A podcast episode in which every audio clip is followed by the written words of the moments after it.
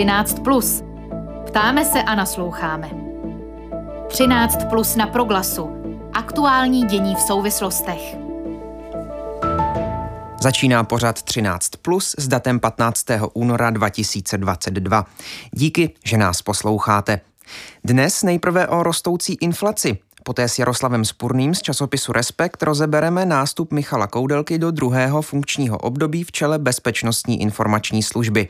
Těsně před půl druhou potom upozorníme na vzácné onemocnění s názvem Anglmanův syndrom, na který se dnes snaží upozornit třeba modré nasvícení kostela svaté Ludmily na Pražských Vinohradech.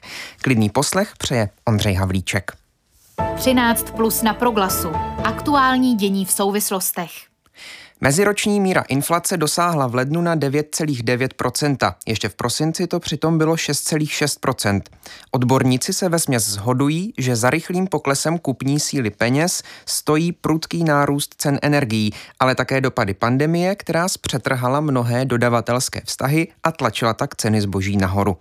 Co s tím, jak by se měl inflaci bránit stát a jak se před ní mohou chránit jednotlivci a jaký lze očekávat další vývoj? Ptát se budu ekonomky a předsedkyně Národní rozpočtové rady, tedy orgánu, který má dohlížet na dodržování zákonných pravidel rozpočtové odpovědnosti. Eva Zamrazilová je naším hostem ve spojení po telefonu. Dobré odpoledne. Dobré odpoledne.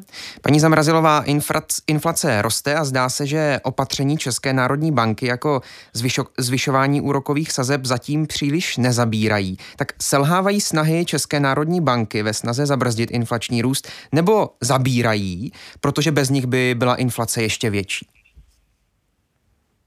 Uh, takto. Uh, uh, Kroky centrální banky v podobě zvyšování sazeb začaly e, na konci června.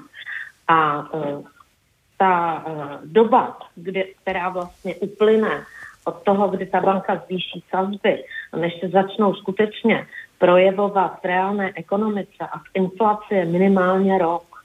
Takže my můžeme čekat první, eh, první známky toho, že ta inflace se bude stabilizovat v polovině roku. Tady je evidentní trošku rychlejší kanál vlivu eh, měnového kurzu, protože posiluje i měnový kurz. Ten, ten z pravidla, tenhle ten efekt z pravidla je v inflaci vidět za tři až šest měsíců, ale zatím pořád ještě to také není tak dlouhá doba, a tak velké posílení, aby skutečně ty inflační tlaky eh, mohly být takto oslabeny.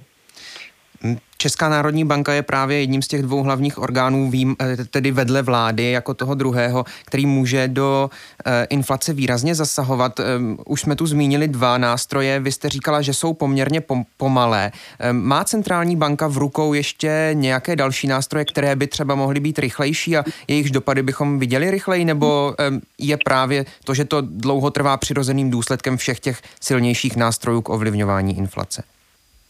Ano, je, eh, je to tak, jak říkáte, tady žádné další nástroje nejsou, nejrychlejší je ten kurz. Ale eh, řekněme si, že to inflační podhoubí se tady také kumulovalo vlastně velmi dlouhou dobu. Tady eh, často zaznívá takový dost milný názor, že se stalo pouze to, že jsme si tu vysokou inflaci v polovině roku dovezli ale eh, tady inflační tlaky byly viditelné a já už jsem o nich hovořila někdy na začátku roku 2018, 2019 už určitě, protože tady je veliká nerovnováha na trhu práce a také veřejné finance několik let neplnily svoji stabilizační funkci a posílali do ekonomiky více peněz, než by odpovídalo reálnému růstu a té inflaci, kterou bychom chtěli vidět, to znamená 1-2 No a právě veřejnými inflacemi chce, tedy veřejným státním rozpočtem chce s inflací bojovat vláda. Podle ministra financí Zbyňka Stanjury z ODS vláda zakročila právě proti inflaci právě výrazným snížením výdajové stránky státního rozpočtu, tedy škrty v celkové výši zhruba 80 miliard. Eh, to je, to je účinný postoj, eh, to je účinný postup ten, o kterém jste před chvílí mluvila. Je to první krok.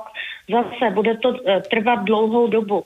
Za poslední, za poslední uh, tři, čtyři roky se do ekonomiky díky tomu, že ta fiskální politika byla příliš uvolněná a ty výdaje byly nadměrné, tak se do té ekonomiky dostalo minimálně o 450 miliard korun víc, než by odpovídalo výkonu té ekonomiky. A teď si ještě musíme uvědomit, že v posledních dvou letech eh, v covidu, v covidovém období šlo o peníze za zboží, které se nevyrobilo, za služby, které se neprovedly, za práci, která se také neodpracovala. Já to nekritizuji, já na to jenom upozorňuji. Já chápu, že eh, v té covidové době vlastně podporovali ekonomiku všechny vlády, ale jenom říkám, že když se ty peníze dostanou do ekonomiky tímto způsobem, nemají vlastně tedy žádnou reálnou protihodnotu, tak jsou to peníze inflační. A nemůžeme se divit tomu, že se ta inflace objevila. Oni lidé si neuvědomí, že když říkají vláda by měla kompenzovat toto, měla by kompenzovat toto, tak vlastně nutně tam je ten inflační náboj. Eva Zamrazilová, předsedkyně Národní rozpočtové rady, je v těchto minutách hostem v pořadu 13 plus na rádiu Proglas. Mluvíme spolu o rostoucí inflaci. Vy už jste říkala, že eh, ty škrty na videové stránce státního rozpočtu jsou prvním nutným krokem. Jaké jsou ty kroky další, které by podle vás měly následovat?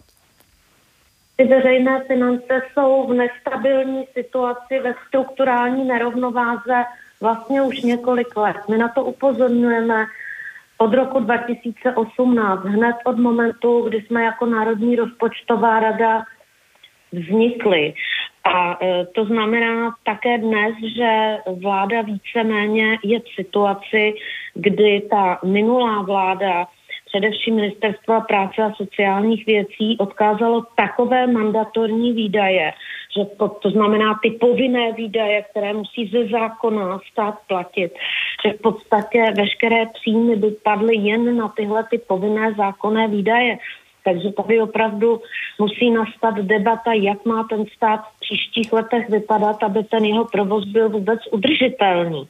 Co všechno se má z veřejných peněz platit, a jakým způsobem, jakým způsobem ty veřejné finance změnit.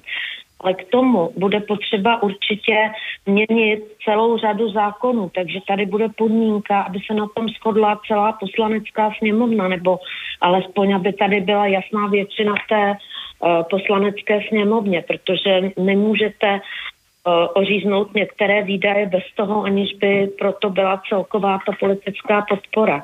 Takže to bude úkolem. Rok 2022 ten rozpočet má podle mě takovou signální, signální roli, ale důležitý bude rozpočet pro rok 2023 a 2024 tak uvidíme, jaký bude další postup vlády a vůbec zhody v poslanecké sněmovně. Ještě jedna otázka. Ta inflace samozřejmě konkrétně dopadá velmi nepříjemně na ty, kteří jsou zvyklí standardní cestou spořit a jejich úspory teď rychle ztrácí hodnotu. Co s tím můžou dělat? Protože třeba ekonom Štěpán Křeček eh, v našem vysílání v prosinci doporučoval investovat do státních protiinflačních dluhopisů, označoval to za tu nejlepší cestu.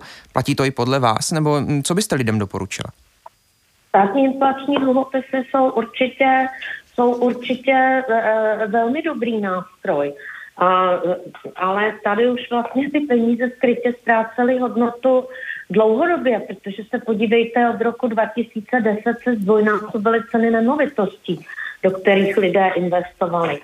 Hodnotu samozřejmě tak, eh, dejme tomu, drahé kovy nestrácejí snad, tolik na hodnotě, lidé se k něm hodně uchylují. My musíme eh, doufat a já doufám, že, že komerční banky v momentě, kdy teda dostávají od centrální banky teď vlastně 4,5% za to, že si u nich na 14 dní uloží peníze, takže konečně přistoupí také k tomu, aby zvýšili vklady na spořících účtech. To byla také taková, sice vám to tu inflaci nepokryje třeba úplně, ale alespoň alespoň z části. No a pak uh, ta skupina obyvatelstva, která se k tomu chce orientovat, tak samozřejmě může zamířit na akciové trhy, ale tady bych to moc nedoporučovala bez nějaké předchozí znalosti a bez toho, že by se člověk chtěl s tím skutečně víc do hloubky zabývat a dívat se, co se v tom světě děje, tak aby tak aby ho případné turbulence potom nepřekvapily negativním způsobem. Říká ekonomka a předsedkyně Národní rozpočtové rady Eva Zamrazilová byla naším hostem. Díky moc za váš čas. Mějte se hezky. Naslyšenou. Také děkuji. Naslyšenou. 13 plus. Do středu dění. A my pokračujeme druhým tématem. Do funkce staronového ředitele Bezpečnostní informační služby počínaje dneškem nastupuje plukovník Michal Koudelka, kterého vláda jmenovala minulou středu. Stalo se tak přes nesouhlas prezidenta Miloše Zemana, který Koudelku dlouhodobě kritizuje. Co znamená opětovné jmenování Michala Koudelky pro bezpečnost Česka a také jeho zahraniční politiku?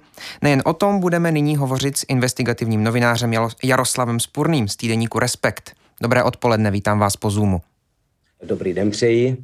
Tak Michal Koudelka, jak klíčový je pro BIS? Co znamená ten návrat do té plnohodnotné funkce ředitele Bezpečnostní informační služby? Tak v první řadě je to jakýsi symbol.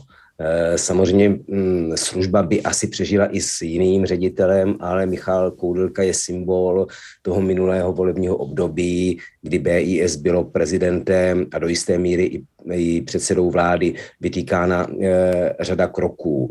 Eh, Michal Koudelka a nejen on a nejen BIS, ale i další bezpečnostní instituce ukázali v podstatě mm, přímo, přímo, že by se to dalo vyučovat, jakým způsobem se dá postupovat v případě, že, že instituce jako prezident a vláda, které odpovídají za tajné služby, konkrétně za BIS, tak jakým způsobem se umí chovat nezávisle, eh, spravedlivě, jakým způsobem umí dělat tu, tu svoji práci. To znamená, že potvrzení Michala Koudelky do té funkce je za prvé symbolem a za druhé stvrzením jaksi toho, toho směru, který, který BIS nastoupila v minulých letech.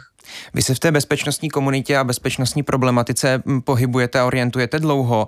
Um, pokud bychom porovnali Michala Koudelku třeba s jeho bezprostředním předchůdcem Jiřím Langem, eh, je, představ, je Michal Koudelka představitelem nějakého výrazně jiného směru, než kterým předtím šla Bezpečnostní informační služba, nebo vlastně už eh, v té své dosavadní práci navazoval na to, eh, jak kam Bezpečnostní informační služba směřovala předtím?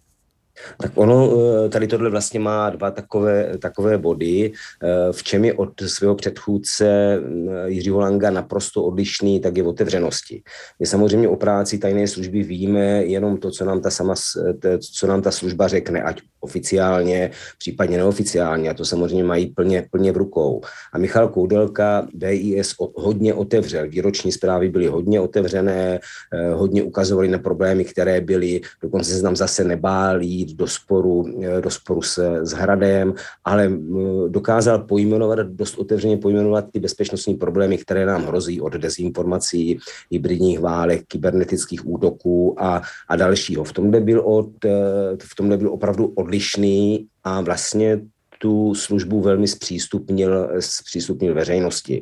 Jinak si myslím, protože samozřejmě ta služba Eh, jak, jak Michal Koudelka, tak eh, řada lidí, kteří jsou ve vedení služby, eh, jsou tam dlouhodobě, byli podřízení Jiřímu Langovi, tak to zaměření té služby se v podstatě, v podstatě nezměž, nezměnilo. Možná je víc viditelný ten, ten její výkon, což je dobře.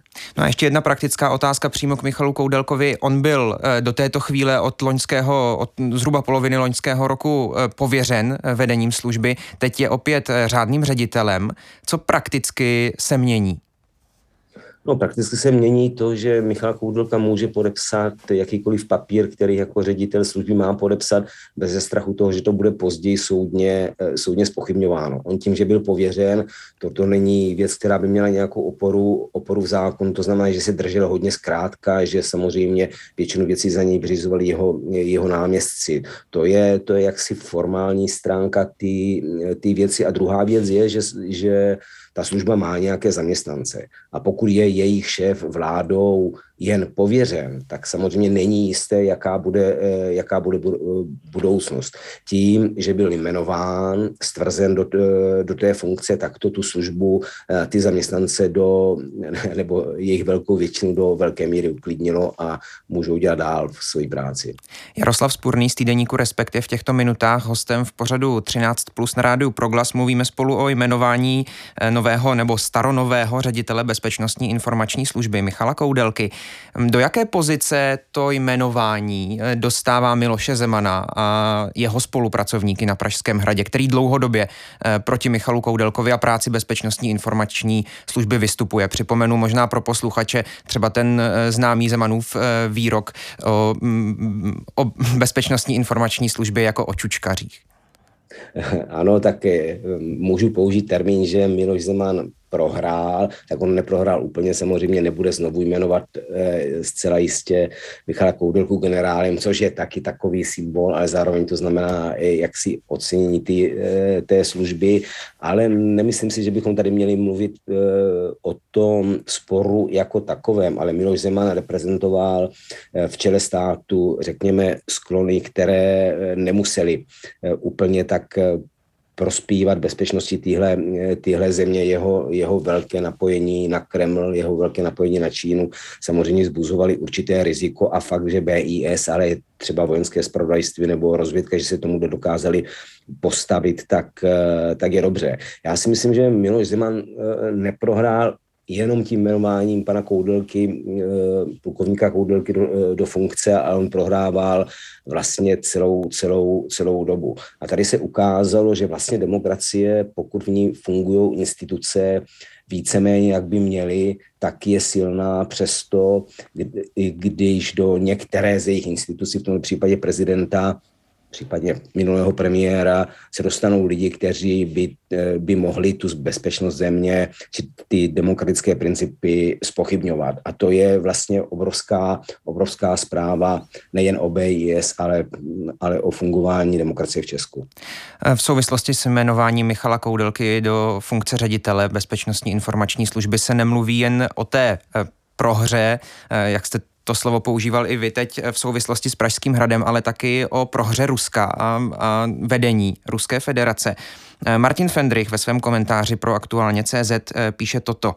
Ruská propaganda a ruští spojenci na hradě v minulé vládě a ve sněmovně prohráli kauzu hekra Nikulina, když byl vydán do USA. Prohráli i kauzu Novičok, prohráli snahu Rusů účastnit se tendru na jadernou elektrárnu Dukovany, prohráli kauzu Vrbětice, dnes zdrcující většina tuzemců nepochybuje, že výbuchy a smrt dvou našich lidí mají na svědomí agenti ruské vojenské tajné služby GRU. Prohráli velmi drsně, když od nás bylo díky práci BIS a rozvědky vyhoštěno 18 pracovníků ruské ambasády, kteří byli příslušníky ruských tajných služeb. S nimi muselo odejít dalších 60 diplomatů. Knockout pro ruské velvyslanectví. A nakonec prohráli i boj o koudelku. Buďme si jistí, že tuhle šňůru nám Vladimír Putin nezapomene, píše Martin Fendrich pro aktuálně CZ. Eh, s tím souhlasíte také? Je to, je to prohra pro Rusko? Je to velká prohra pro Rusko. Samozřejmě, kdyby, kdyby Michal Koudelka nebyl jmenován, tak myslím, že by, že by v Kremlu, přestože nejsme až tak důležitá země, že by tančili, tančili radosti. Ale já bych tady nemluvil ani moc o prohrách. Je otázka, co my jsme vyhráli. A co my jsme vyhráli tím vším, co byste eh, přečetl z toho komentáře Martina. A my jsme skutečně vyhráli eh, tu jistotu, že bezpečnostní instituce, minimálně BIS, ale opravdu já bych tam doplnil pět, šest dalších, že dělají to, co mají, to znamená, že, dokáž, že se dokáží ubránit jakýmkoliv vlivům, jakýmkoliv pokusům o destabilizaci eh, tady režimu, státu, eh, že to prostě umí. A to je něco, co se samozřejmě Vladimíru Putinovi absolutně nelíbí. To znamená, že eh, se dá říct, že by prohrál.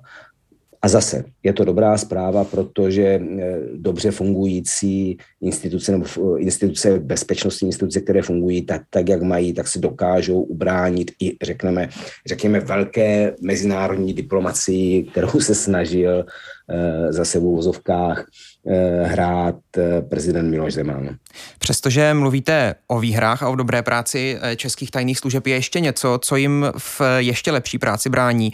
Ehm, teď myslím třeba z toho legislativního pohledu, jestli, jestli mm, z vašeho pohledu mají eh, dostatečně volné ruce, otevřené ruce a, a prostředky k tomu, aby svoji práci mohli, mohli konat dobře, nebo jestli um, je ještě vidět jasně cesta, kterou bychom mohli pokračovat, nebo kterou by měl stát pokračovat dál, aby eh, ty podmínky pro práci tajných služeb zlepšil. No tak to, o tom bych mohl mluvit asi, asi hodně dlouho. Já to řeknu první z druhé strany, eh, co chybí občanům. Občanům chybí veřejná kontrola téhle služby. My tu máme zákon a máme tu jakousi uh, ustanovenou civilní kontrolu, ale, ale ten orgán, který to měl vykonávat, nebyl nikdy naplněn, protože ty podmínky jsou jsou neudržitelné. To znamená, že občané jsou o něco ošizení. A to, co chybí tajným službám, já bych řekl uh, jednu, jednu záležitost, a to je více nástrojů pro boj s praní špinavými penězmi. Protože do Česka se zvedl přítok peněz z postsovětských zemí a z Ruska eh, neuvěřitelným způsobem zhruba na trojnásobek. Jsou to peníze, které jsou nekontrolovatelné a často to můžou být peníze tajných služeb, můžou to být nástroje, eh, nástroje ruské, ruského vlivu a ani tajné služby, ani policie a vlastně žádná instituce nemá dostatečné nástroje pro odhalování a pro rozklíčování toho, jaký ty peníze jsou. A jak říkám, to je věc, o které bych mohl mluvit hodně dlouho. Říká Jaroslav Spurný z týdeníku Respekt, tak třeba někdy budeme mít toho času víc. Díky moc, mějte se hezky. Naslyšenou. Také, nashledanou, děkuji. 13. Plus. Ptáme se a nasloucháme. No a poslední téma dnešního 13. Plus. Modře nasvícen bude od dnešní 17. hodiny kostel svaté Ludmily na Pražských Vinohradech. Akce má upozornit na Mezinárodní den Anglmanova syndromu, který připomíná vzácnou genetickou vadu. Typickými rysy jsou mávání rukama, loutková chůze, fascinace vodou a stále usměvavý výraz. Nemoci se proto někdy přezdívá syndrom šťastného dítěte.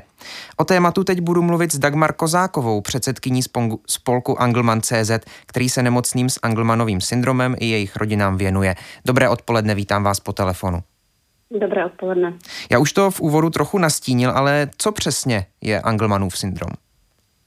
Tak Angomanův syndrom, jak již zmínil, se někdy mu říká také syndrom šťastného dítěte nebo syndrom andělských dětí a je to vzácná genetická vada na 15. chromozomu. E, vlastně první odlišnosti u těchto jedinců lze pozorovat už po narození, kdy mohou mít problémy s kojením a kolem 6. měsíce se objevují první známky opoždění ve vývoji. Na neurologickém vyšetření se vyskytují různé odchylky a to už epileptická aktivita, kdy vlastně později ještě i s věkem se zvýrazňuje veškeré opoždění eh, díky zpomalení aktivitě mozku. Syndrom se také vyznačuje poruchou rovnováhy, koordinace, těžkou mentální retardací. Eh, tito jedinci nemluví eh, a mají poruchu spánku. Jak vlastně probíhá léčba Angelmanova syndromu? Bohužel eh, neexistuje lék na Angelmanov syndrom, takže léčba je čistě symptomatická, kdy zmírňujeme projevy tohoto syndromu. A jedná se tedy o fyzioterapii, různé neurorehabilitace, ergoterapie, logopedie, která je zaměřená na alternativní komunikaci, neurologická léčba stran epilepsie, eh, psychiatrická léčba stran poruchování a poruch spánku, ale musím také říci, že odborníci eh, se výzkumu intenzivně věnují a věříme všichni, že léčba je na dosah. Eh, ve světě probíhá několik klinických hodnocení v různých fázích a výzkum probíhá také v České republice, kdy už vlastně tři a půl roku funguje výzkum, které, který iniciovali manželé uh, Hajdagovi, kteří v roce 2018 společně založili asociaci genové terapie, která vlastně mimo jiné hledá prostředky na podporu pro výzkum léčby vzácných genetických poruch. Eh, tento výzkum je vede pan docent Radislav Sedláček v Českém centru pro fenogenomiku a zde eh, se vědcům podařilo připravit geneticky upravený eh, myší model s Angelmanovým syndromem, na kterém testují, jak lidem s onemocněním pomoci. O vzácném onemocnění Anglmanově syndromu teď v pořadu 13 plus na rádiu Proglas mluvíme s Dagmar Kozákovou. Jak se v Česku žije dětem ale i dospělým s Anglemanovým syndromem? No, tak já bych eh, určitě zmínila, že dospělých jedinců moc nemáme. Ona statistika vlastně výskytu tohoto onemocnění se v různých zemích liší a nejčastěji se uvádí jeden jedinec na 30 tisíc osob. Což by znamenalo, že v přepočtu na počet obyvatel by v České republice žilo zhruba 400 lidí, ale ve skutečnosti evidujeme přibližně 70 jedinců. Tento syndrom se totiž začal diagnostikovat až eh, v roce 97 v České republice. A my máme, eh, evidujeme přibližně tedy 70 jedinců a ještě navíc ve omezené věkové skupině, takže nejstaršího narozeného evidovaného máme z roku 87 nikdo starší u nás zatím tímto, onemocněním nebyl diagnostikován. Oni ti jedinci mezi námi určitě žijí, ale bohužel jsou zařazeni milně pod jinou diagnózu, nejčastěji asi pod uh, dětskou mozkovou obrnu. A teď eh, k tomu, jak se takovým jedincům žije, tak uh, Vzhledem k tomu, jak jsme si řekli, jak vypadá ten klinický obraz, tak eh, si určitě všichni dovedeme představit, jak fyzická a fyzicky a psychicky náročná ta péče o tyto jedince vlastně je. Je to 24-hodinová péče, která je po celý život tohoto jedince. Um, takže tu kvalitu vlastně ovlivňuje mm, kvalita a dostupnost eh, zdravotní péče, kterou mají ve svém okolí dostupnost speciálního školství a především dostupnost sociálních služeb. A tady bych určitě zmínila, eh, že jsou velké nedostatky eh, množství sociálních služeb, odlehčovacích služeb a stacionářů, kdy eh, většinou ty pořadníky v těch stacionářích jsou neúprosně dlouhé a nedostatečná kapacita odlehčovacích služeb, případně pokud jsou dostupné, tak zase jsou pro ty rodiny mnohdy finančně nedostupné, že ten pečující vlastně uh, zůstává doma s tou osobou, dochází, nemá možnost uh, profesního uplatnění a dochází i k časté sociální izolaci těchto pečujících. To znamená eh, možná třeba právě posílení eh, kapacity stacionárních služeb a finanční podpora eh, jsou cestou, jak lidem s Angl- a jejich rodinám lidí s Anglmanovým syndromem pomoci. Určitě. Říká Dagmar Kozáková, předsedkyně spolku Anglman.cz, který se nemocným s Anglmanovým syndromem i jejich rodinám věnuje. Byla naším hostem v uplynulých minutách. Já vám moc děkuji, mějte se hezky. Naslyšenou. Vy také naslyšenou.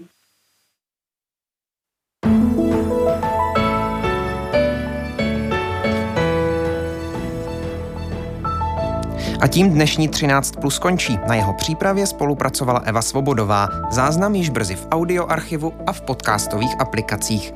Hezký zbytek dne přeje a od mikrofonu se loučí Ondřej Havlíček.